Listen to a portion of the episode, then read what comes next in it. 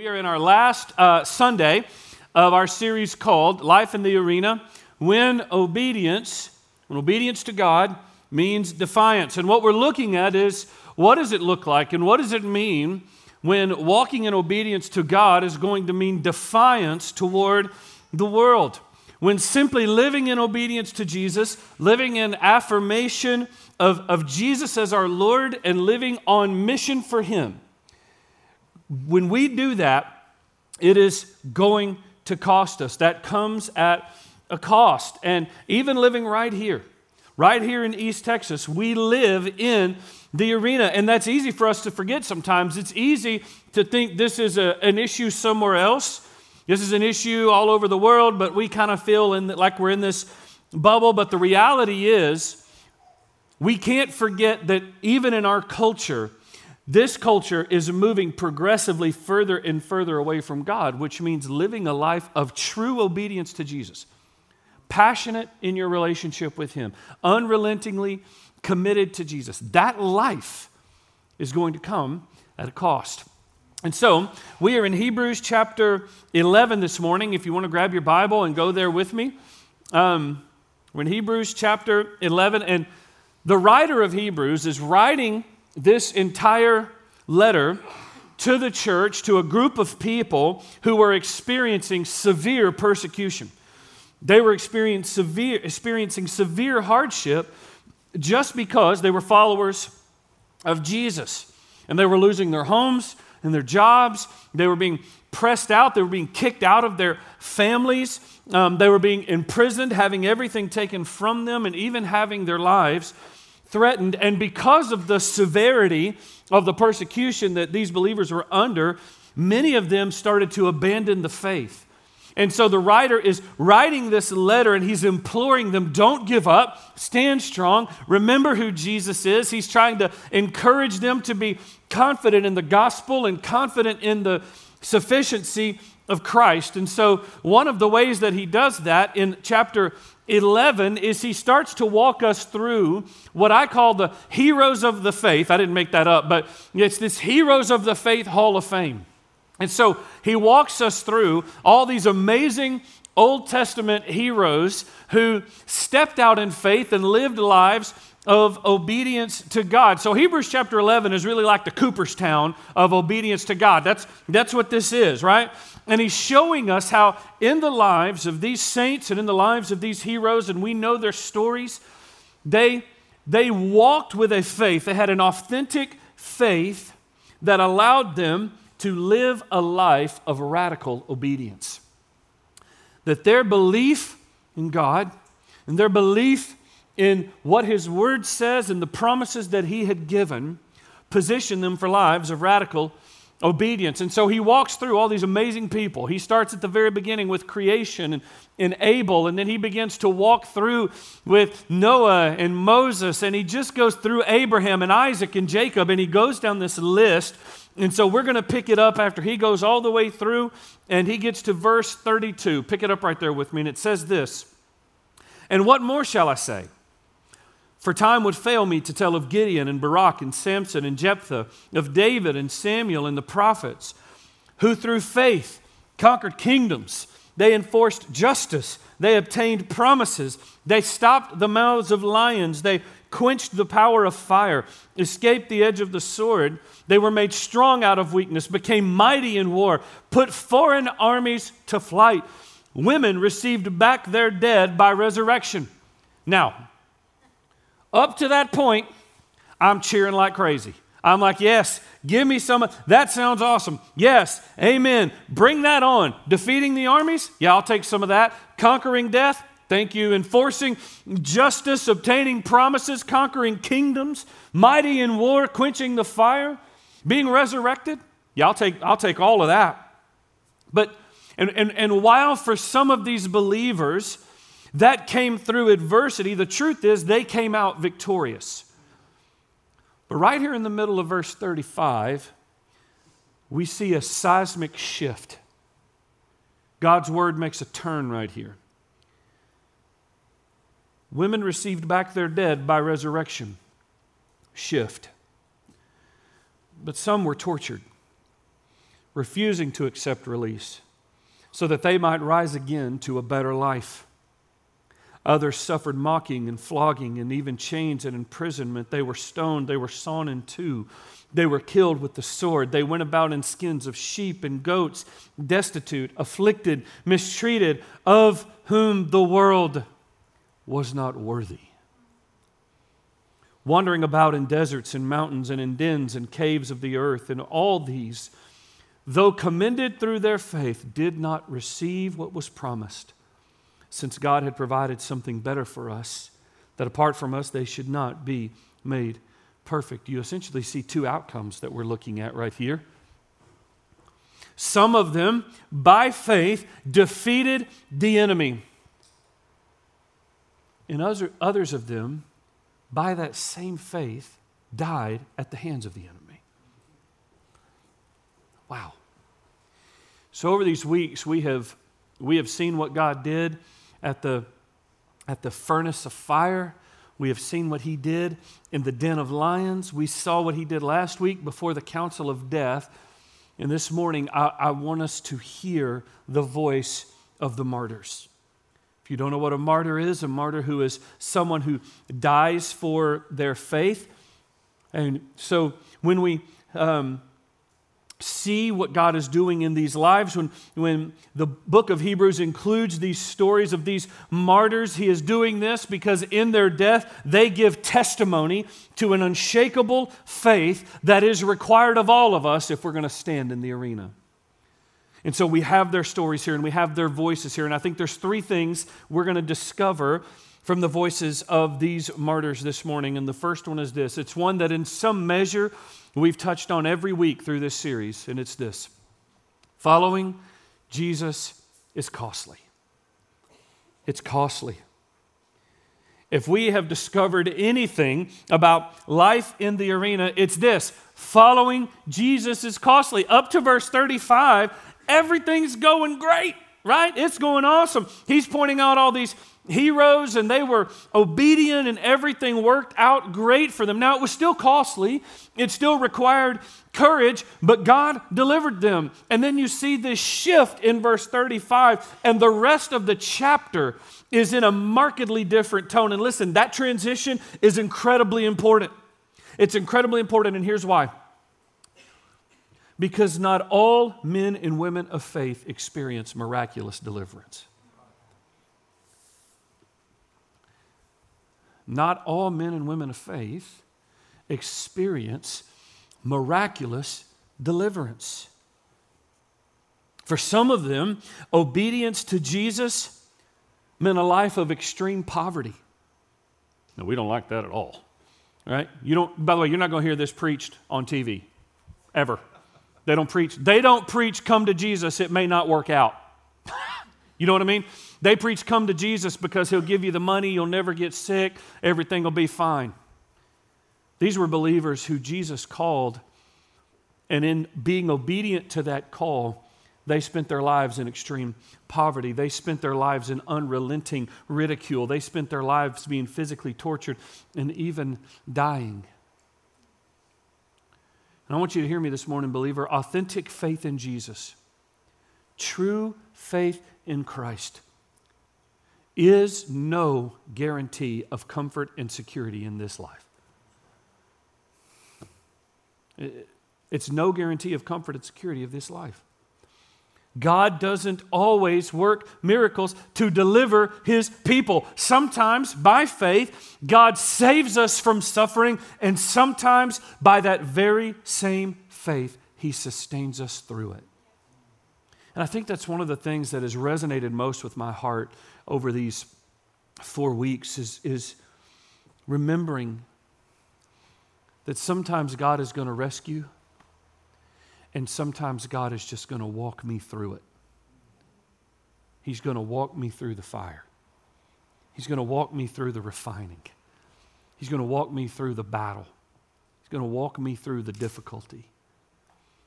He doesn't always just snatch us out. Right? And here we are looking at these believers, and we don't even know their names.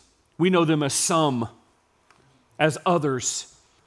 But these unnamed believers who were not delivered from these difficult circumstances, and yet God honors their faith. Why? Because this is a marker, this is a stamp, it's an imprint of the transforming power of the gospel. This is, this is what happens to someone who has been made new in Christ, that even when it's costly, Jesus has my obedience.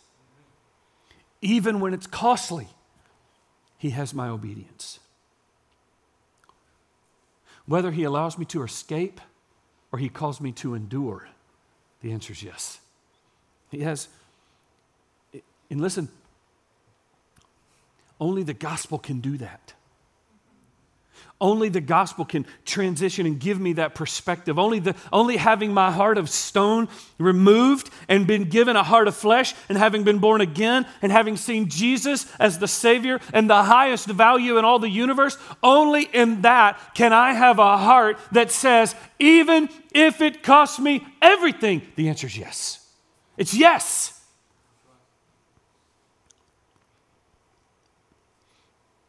What we see in God's word and even promised from Jesus is that persecution is not unusual, it's actually normal for followers of Christ. It's the norm. Not being persecuted is the exception. Jesus said this in Luke chapter 21, verse 16. He said, You will be delivered up, even by parents and brothers and relatives and friends. And some of you they will put to death and you will be hated by all for my name's sake. In John 15, Jesus is still teaching this very hard truth. In verse 18, he says, If the world hates you, know that it has hated me before it hated you. If you were of the world, the world would love you.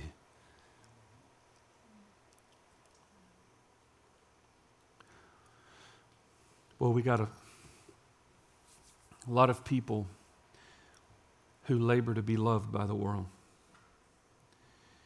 I, Jesus is calling you to something better. He's calling you to something better. If you were of the world, the world would love you as its own.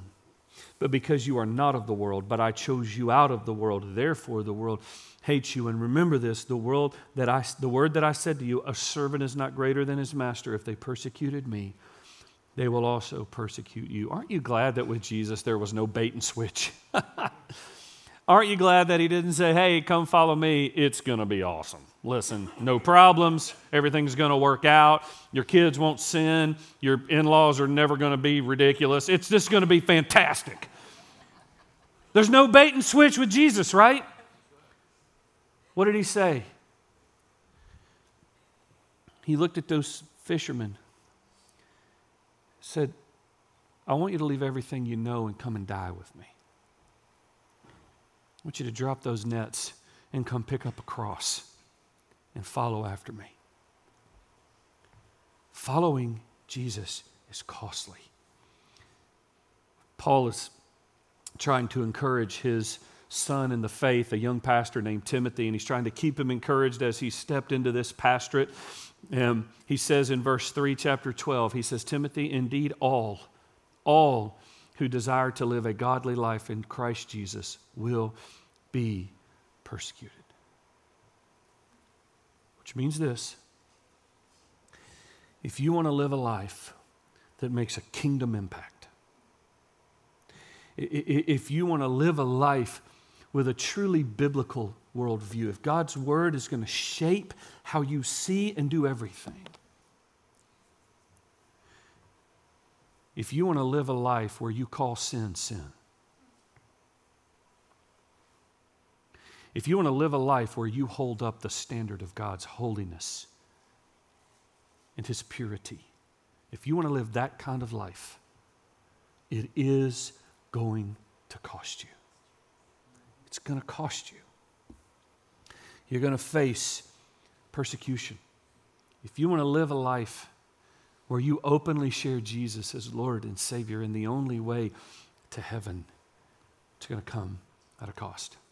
Did you know that right now, in 2021, some 300,000 people die every single year for their faith in Jesus? I just want to sit with that number for a minute. That is roughly three times the size of Longview and Gilmer combined, roughly. 300,000 people who just desired to live a godly life, to be obedient to Jesus, and it cost them everything. More people have died in this century than in the previous 19 combined.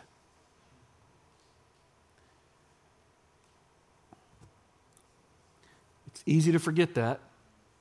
It's easy to ignore that. That's not really leading the way in what the news is telling you. Right? It's easy to forget this. It's easy to ignore this here in East Texas. But listen, even in our culture, there is a growing disdain for authentic Christianity. And persecution is on the rise. It's becoming increasingly more difficult for us to follow Jesus. And we need to hear the voice of these martyrs reminding us that following Jesus is costly. Here's a second thing I think they tell us most of your obedience will not be rewarded in this life. You're like, listen, Pastor, it's raining outside. Uh, I came in this place soaked, and that's the first two points of your sermon? Come on, man. What is this nonsense? I'm dripping wet, and you come out with it's going to cost me everything, and I'm never, I'm sorry, it's God's word. Just hold on.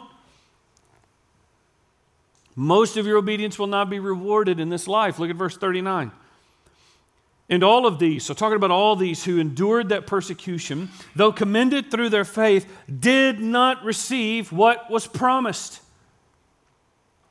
Each of these believers had walked faithfully with Jesus. They had been obedient to his call, and it had cost them everything. They endured a hardship, mistreatment, they endured death. And listen, they never received on this side of eternity the fulfillment of the promises that they had put their hope in. They never received on this side of eternity the fulfillment of the promises where they had pushed all their chips in the middle of the table with Jesus and put all their eggs in the basket. They didn't see the fulfillment of that on this side of eternity. And yet, they were faithful until the very end. Why? Because they understood something and it was that the promises of God and the rewards that were theirs were not bound or found in this world. They had come to understand that the reward of faithfulness to Jesus would never be found in this world, and it was not bound to this world. The writer of Hebrews kind of reminds us of this right out of the gate, right in the first verse of Hebrews 11. He's kind of given us the essence of what faith is and reminding us that the reward is not found here. And look at what he says. He says, Now faith is the assurance of things hoped for, it is the conviction of things what? Not seen. Well, what does that mean? So faith is the confidence, it's having this confidence, this assurance that the things we cannot see, the things that are still in the future, the things that we are hoping for will happen just as God has promised they will happen. These, are, these, these martyrs we're looking at were confident that no matter what happened in this life, God would make good on his promises. Do you believe that God is a promise keeping God? Oh, he keeps his promises. He keeps his promises. And because they believed that right up to the end, they were commended in God's word for their faith. William Barclay said it this way He said, Faith is not the hope which looks forward with wistful longing, it is the hope which looks forward with utter certainty. It is not the hope which takes refuge in a perhaps, it is the hope which is founded on a conviction. That's faith. You know, when Paul wrote his second letter to the church at Corinth, this was a church that had experienced ups and downs. They had experienced thriving, but when he wrote this letter, they were experiencing persecution. They were in a city that had dozens and dozens of gods in Corinth, and, and they were being severely persecuted. And he's writing to them and he's trying to help them remember this faith in Christ is not about what you see and it's not about the reward you get to hold in your hands now. I want you to see what he says in 2 Corinthians chapter 4. Verse 16, he says this So, in all of this and all that you are enduring, so we do not lose heart. Though our outer self is wasting away, it's being persecuted, it's being pressed out, it's being, it's being killed, it's being sacrificed, it's being tormented, it's being mistreated, it's being ridiculed. Though this outer self is wasting away, what's happening? Our inner self is being renewed day by day. Why? One of the greatest scriptures in all of God's Word for this light and momentary affliction is preparing for you, for us, an eternal weight of glory beyond all comparison. Somebody say yes and amen. amen. While we look not to the things that are seen, but to the things that are unseen.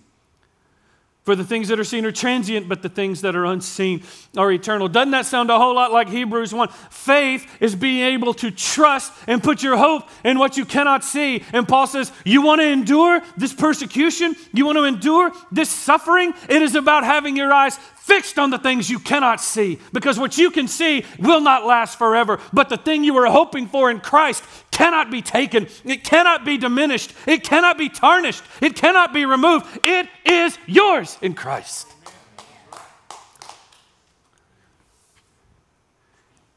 And in that view, having been captured by that,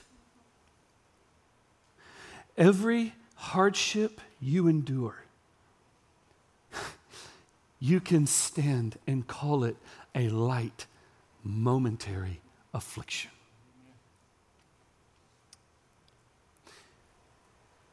I, I have to believe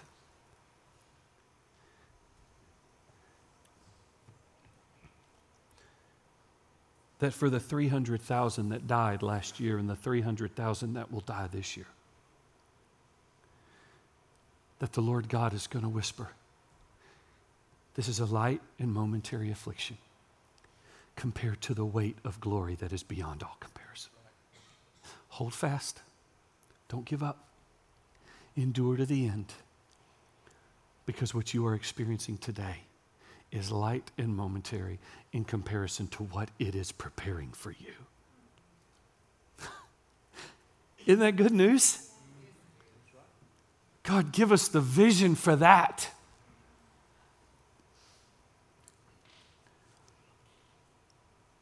But it doesn't make this easy. We can, we can know that God's promises find their yes and their truth and their certainty in Jesus, but not all of them are given and obtained on this side of eternity. All of these Old Testament heroes were, were living in anticipation of what would be theirs when Jesus came. And we, as his believers now, are living in anticipation of what will be ours when he comes again. Do you believe he's coming again, by the way? That is, that is a reality I hope you rest in. I hope you work in. I hope you live in. That any day could be the day when he parts the sky and comes again. And do you find yourself longing for that day? Does anybody else just look around and just think, Lord Jesus, come on? Come on. Do you long for it or do you fear it? Do you dread it or do you want it? I think for some, it actually sparks fear in us, and not a holy, reverent, God honoring fear, but a fear that says, if He comes today, I'm in trouble. If that's you this morning, if your honest confession is, if the Lord returned today, I do not actually know where I would spend eternity. I don't know. I want you to know that you can know this Jesus today. He can transform your heart today. He can give you a new heart. He can take that heart of stone, give you a heart of flesh. He made the way by the blood he paid and shed on the cross for your sins. and in just simply trusting that He is the Lord of the universe and He can save you by simply saying, Jesus, I need you to be the Savior of my life. In that moment, you can turn that question mark into an exclamation point. I, I just want you to know that today. The Lord is coming again. But I think there's times where, as we are waiting for that return, we get discouraged we can get discouraged because we don't see the reward of the promises right now, and we can find ourselves doubting and we can find ourselves struggling and wondering um, if God has forgotten us, and if we're honest, wondering if God is really worth what it's costing us to obey Him. We're, we start walking through that, and if that's you this morning, I want you to hear me say this. Yes, He's worth it, and you're not alone in that. I think sometimes Christians, y'all, we do each other a disservice by acting like we don't struggle with doubt Right? We do. I do. These, some of these heroes in God's word absolutely did. I want you to think about John the Baptist for a minute. Think about this man. This is the man that the Old Testament prophesied was going to go before Jesus, declare the way of the Lord, make straight in the desert a highway for our God. That was John the Baptist. He was going out and declaring. And when we see John the Baptist, he, he comes onto the scene and and he begins to do that, to declare that a kingdom is coming, to declare that one is coming who John isn't even worthy to bend over and undo his sandals. And John the Baptist gets arrested. And he gets arrested by Herod because he called sin sin. Because he goes, that, That's not right. And you shouldn't do that. Simply by holding up the standard of God's holiness and his godliness, he was arrested and he was imprisoned. And he spent so long in that prison that he began to get discouraged. And the same man who, outside of the prison, saw Jesus, made everybody stop what they were doing, look over at Christ, and he just declared, Behold, the Lamb of God, there he is, who takes away the sin of the world. The same man in the prison sent word to Christ and said, I just got to ask you something. Are you really the one we've been waiting for?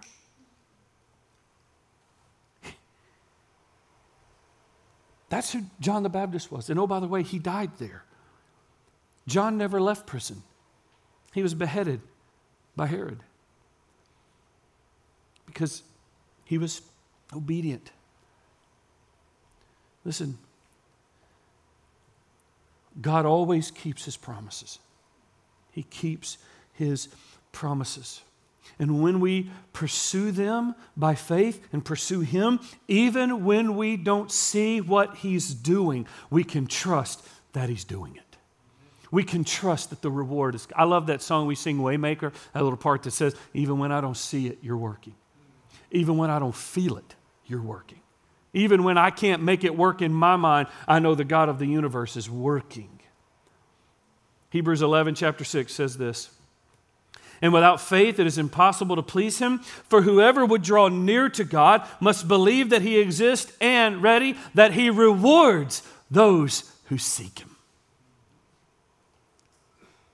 Faith that endures today's hardships and today's persecution is a faith that has fixed its eyes on eternity's reward.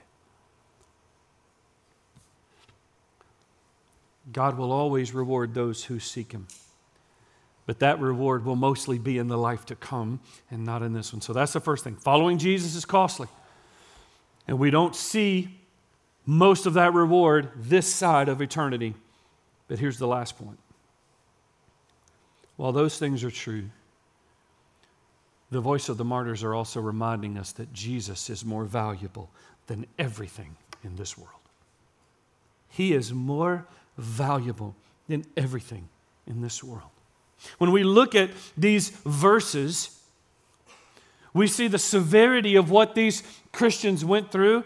Starting in verse 35 of Hebrews 11, I immediately, my mind thinks toward those early Christians, those first century Christians in Acts, and even their children who were believers. I, th- I think of Nero. You remember this crazy cat, Nero? Rome burned, the entire city of Rome burned in AD 64. And um, Nero decided it would be most convenient to blame the Christians for burning the city of Rome.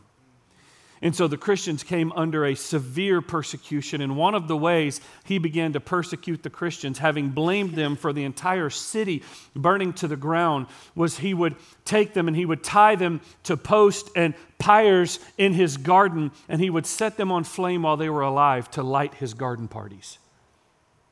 He would burn them at night in his garden to light the parties he was throwing.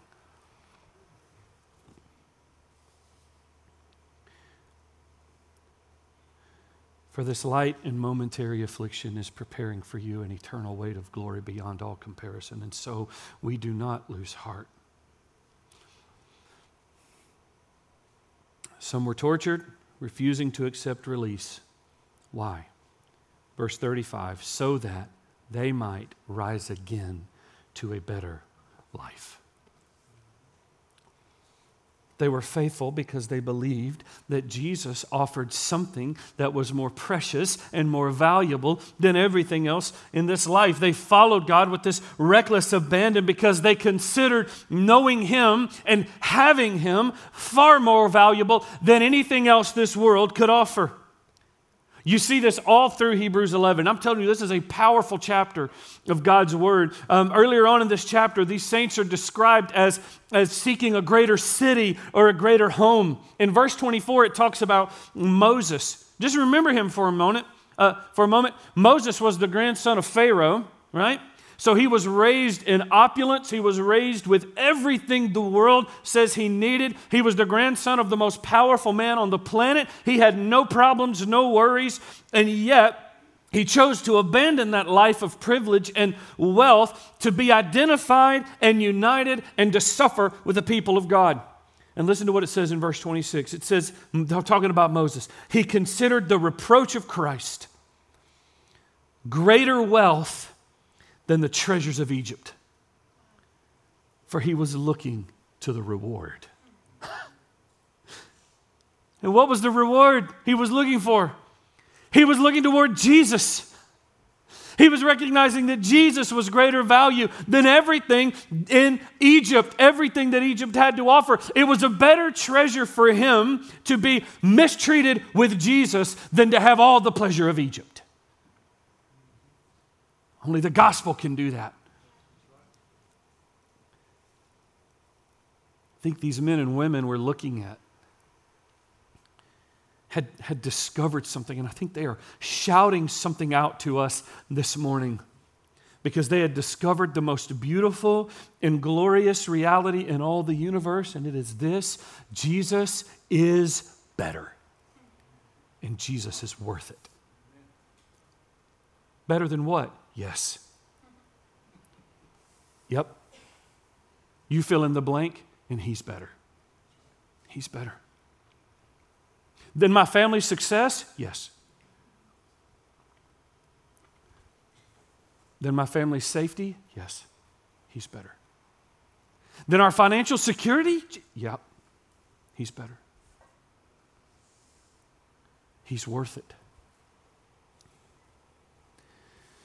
Pastor Todd said this this week, and uh, I, I wanted you guys to see this. I just thought it was so powerful. He said, Whatever you see as the highest value is what you will make the greatest sacrifices to obtain. Whatever you see as the highest value in your life. So, whatever you see as extremely, ultimately valuable above anything else, whatever that is, you will make the greatest sacrifices to obtain that. So, what is the highest value in your life?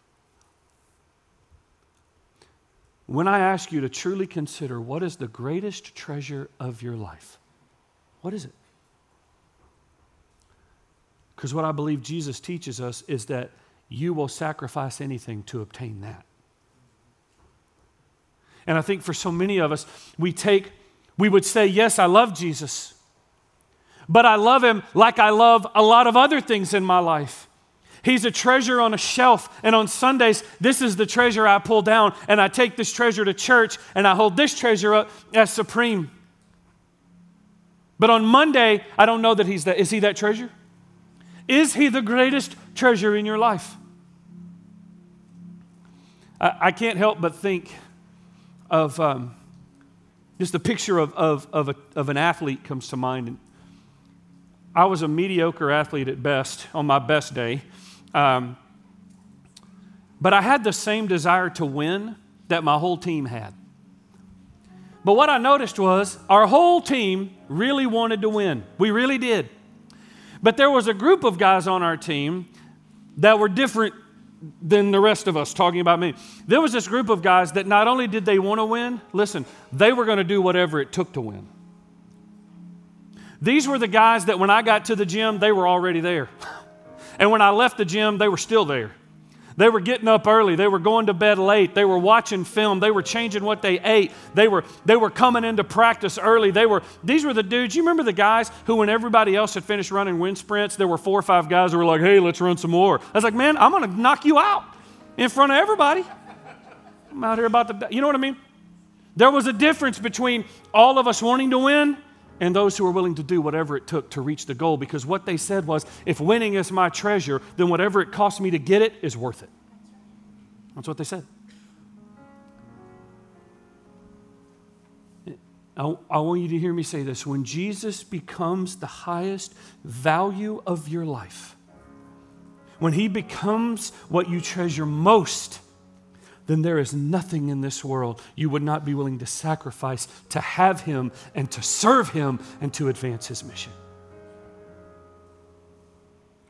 We've looked, a lot of, looked at a lot of amazing people over the last four weeks Shadrach, Meshach, Abednego, Daniel, Peter, and John. All these Hebrews, all these uh, heroes in Hebrews chapter 11, and all of these had experienced something so transformational in God, so powerful in Jesus, that the cost of obedience paled in comparison to the reward of faithfulness.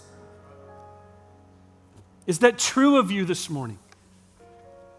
Is Jesus the greatest treasure of your life? If he's one of many treasures, I have to ask do you know him at all? Because I don't see anywhere in God's word where it says I can fully know Jesus and treat him like everything else. If your confession this morning is, I like Jesus, I, I come to church because I feel good and I like what I hear. And, but you don't know if you have made Jesus the treasure of your heart.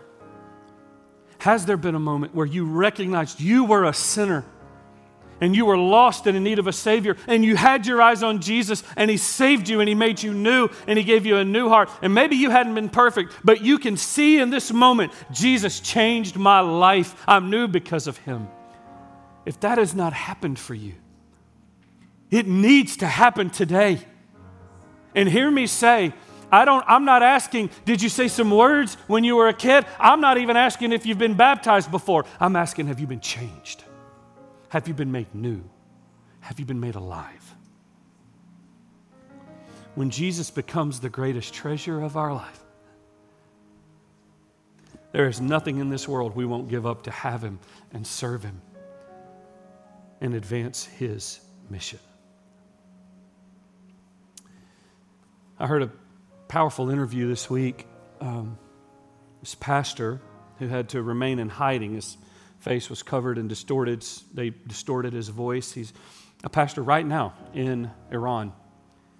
And um, he was a believer, and his wife was um, a Muslim. She converted to Christianity, and now they are pastoring an underground church in Iran. And in this radical Islamic country, they are seeing hundreds and thousands of Muslims converted to Christ. It's happening right now. Right now, it's happening. And every Muslim that is converted to Christ immediately has to run from their family, go into hiding, or they'll die. It's happening right. And yet they're being converted by the hundreds and thousands. And so they ask him, Pastor, what, what do you attest that to? What do you attest that to? He said this. When they asked him why there was such an awakening happening in Iran, he said, Because people are realizing that they can follow every rule of Islam and still be completely empty and without hope. Now, it's easy to look at that and go, yeah, that's right. But didn't I just describe our culture? that they could have everything in this culture, everything that East Texas says you need to be successful, and still be completely empty and without hope? Just, I want you to hear my heart this morning. If you feel that sense of emptiness, today is the day of salvation. Not tomorrow, not I'm going to go think about it, not let me just see if Jesus is what's really going. He's the answer. He's the treasure. He's the fulfillment. He's the awakening. He's what satisfies. He is what satisfies beyond anything you are trying right now to satisfy yourself and wondering why it doesn't work because it's not Jesus. He's the answer. And I am imploring you this morning come and give your life to Him. Don't be a cultural Christian. Don't be the person that checks the box. If you've not been transformed, come and meet the Lord of the universe. He wants to save you today. So, have you trusted Him? Here's a second question I want to ask you, and that is Are you walking obediently with Him? You've heard me ask this question before. Does Jesus have your full surrender? To do with your life whatever He wants to do. It's like, well, I mean, yeah, he, can kind of he can kind of do what he wants to do. Does Jesus have your full surrender to do with your life? Listen, whatever He wants to do. But what if it doesn't work out? Yep. What if we lose? I know. What about my children? I, I know. Does He have your full surrender to do with your life whatever He wants to do? So here's how we're going to respond this morning. Pastor Zeke and the team are just going to lead us. He's going to lead us singing a great hymn, I Surrender All. And our team is going to be right down here. And if you have not made Jesus the Lord of your life, you need to come and do that today. Some of you have heard the Holy Spirit say, That's you, come on. And if your confession would be, I'm not walking with him, he doesn't have my full surrender, but I need to come and just surrender that. You can come to this altar and pray. You can kneel there and pray. You can come and we will pray with you. But my challenge is don't just stand still. Let's step out in obedience for the King who is the highest value in the universe. Amen. Father, I love you and I'm so grateful for the power of your word. And I'm praying over these next moments as we worship and sing. Holy Spirit, truly that you would move among us. That you would move among us in Jesus' name.